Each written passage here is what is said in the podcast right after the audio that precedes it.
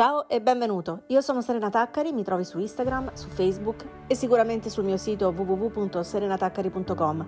Se trovi cose per te di ispirazioni, condividile con chi vuoi e sentiti libero di metterti in contatto con me, lasciandomi nei commenti su qualunque piattaforma ed io rispondo sempre a tutti.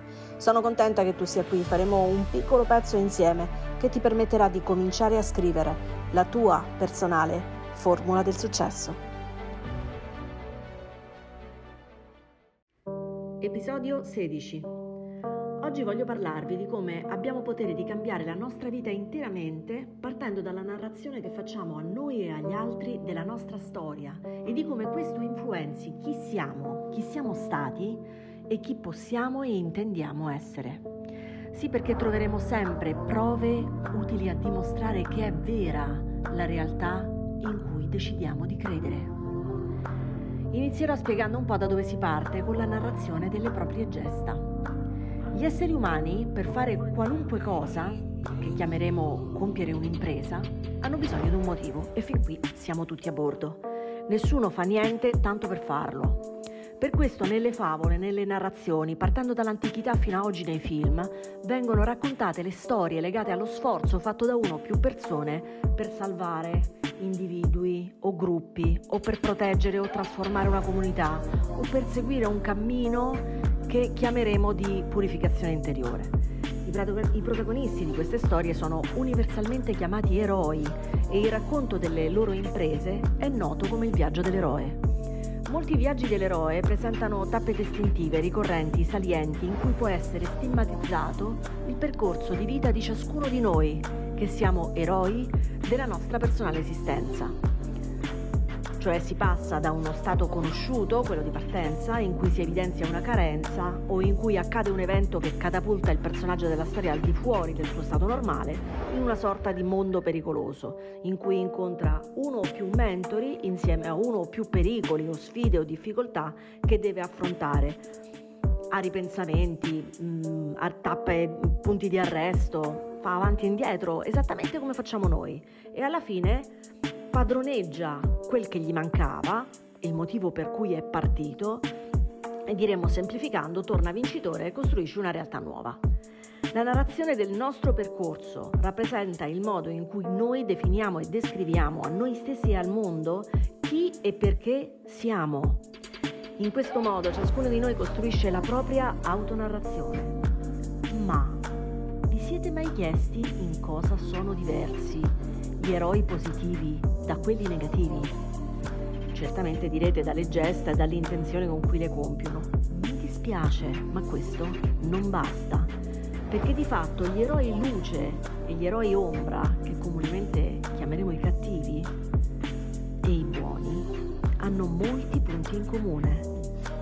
Tutti siamo pronti ad affermare con entusiasmo che siamo gli eroi positivi o luce, ma siamo sicuri che sia così? Tendiamo a credere vogliamo credere che esista un enorme abisso tra gli eroi che rappresentano il meglio della natura umana e i cattivi che rappresentano il peggio. Gli studi dimostrano però che eroi buoni e cattivi condividono molti tratti in comune. C'è un'espressione eh, usata da uno scrittore veramente rivoluzionario che era Karl Heinzen. Si dice eh, che quello che per un uomo è un terrorista per un altro uomo è un combattente per la libertà. Di fatto, tra la luce e l'ombra c'è una linea incredibilmente sfogata. I due lati della stessa medaglia sono come le due facce della stessa storia, la luce e l'ombra rappresentano gli alter ego uno dell'altro. Entrambi sono caratterizzati da una incredibile, straordinaria determinazione nell'affrontare le sfide. Sia l'eroe positivo che l'eroe negativo sono generalmente intelligenti, forti, coraggiosi, resistenti, resilienti, stimolanti e carismatici. Quindi se si trattasse solo dello studio delle caratteristiche, in questo senso potrebbe essere difficile a occhio distinguere un leader positivo da uno negativo. In, inoltre, nella maggior parte dei casi entrambi hanno un passato segnato da esperienze traumatiche o da ingiustizie che hanno contribuito a plasmare la loro personalità e a forgiare le loro azioni. L'eroe positivo infatti è spesso un orfano, abbandonato a se stesso, che ha subito molte ingiustizie, che ha affrontato molte avversità, che ha dovuto rialzarsi, affrontare tutto creandosi le proprie armi. Il cattivo anche. Spesso è addirittura segnato sul volto con una cicatrice che è come un marchio permanente che indica quanto la vita sia stata dura per lui. Ha costruito le sue armi, si è rialzato, ha dovuto affrontare ingiustizie, soprusi, eccetera, come il buono. Ma la vera diversità tra gli eroi negativi e positivi risiede in qualcosa di ancora più interno che li spinge a una particolare dinamica. Mentre gli eroi positivi scoprono qual era il pezzo che gli mancava, la, quantità, la qualità interiore di cui avevano bisogno, di cui dovevano andare alla ricerca, subiscono una trasformazione personale. Quelli negativi resistono al cambiamento e rimangono bloccati a uno stadio di sviluppo basso ed immaturo. Le carenze dell'eroe positivo vengono corrette da esperienze che abbassano il suo orgoglio, spesso lo umiliano. Al contrario, le carenze mentali, emotive, eh, relazionali dell'eroe negativo rimangono radicate e tendono ad essere amplificate nel tempo. Ciascuno dei due ha un dialogo interiore molto forte che caratterizza la narrazione che fanno dei propri eventi e che indirizza la propria identità, fatta di visione, missione e scopo dal proprio punto di vista attraverso la realtà che intorno a sé manifestano proprio a seguito di quella narrazione, ciascuno dei due, almeno nella parte iniziale del dialogo, ha ragione, cioè sta guardando correttamente la realtà.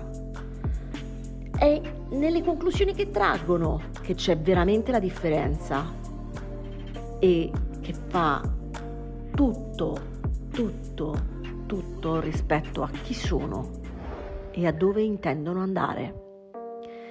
Infatti, il cattivo dentro di sé ha un'affermazione che dà significato e coerenza alla sua visione del mondo. Ho subito molte ingiustizie ed è colpa vostra.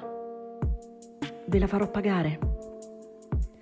Anche il buono ha un'affermazione interna che rende coesa la realtà che vede intorno a sé. Ed è ho subito molte ingiustizie ed è stata colpa vostra. Non permetterò che nessun altro subisca quel che è capitato a me. Quello che impariamo quindi da tutto questo è che non è veramente la storia a essere diversa, ma l'approccio che abbiamo con essa, cioè la narrazione che noi facciamo del nostro viaggio, della nostra storia, il nostro viaggio eroico. Riconoscere i punti in comune tra gli eroi positivi e quelli negativi ci aiuta a comprendere che le nostre esperienze non ci definiscono, ma il nostro atteggiamento verso di esse che ci fa diventare chi siamo. Il potere della narrazione che facciamo a noi stessi è talmente grande che possiamo trasformare le avversità che affrontiamo in opportunità di crescita.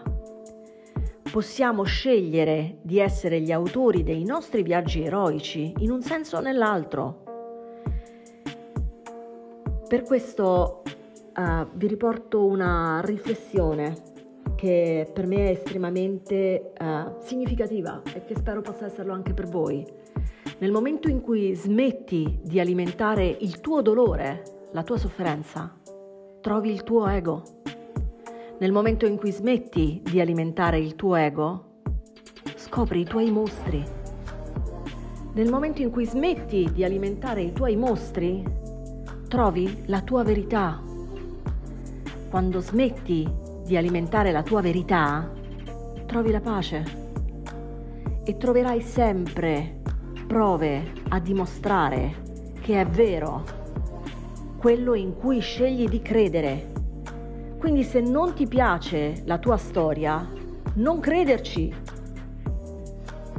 Riformula, perché siamo tutti narratori e la storia che raccontiamo a noi stessi e agli altri diventa la nostra vita. Quindi cambia la tua storia e cambia la tua vita.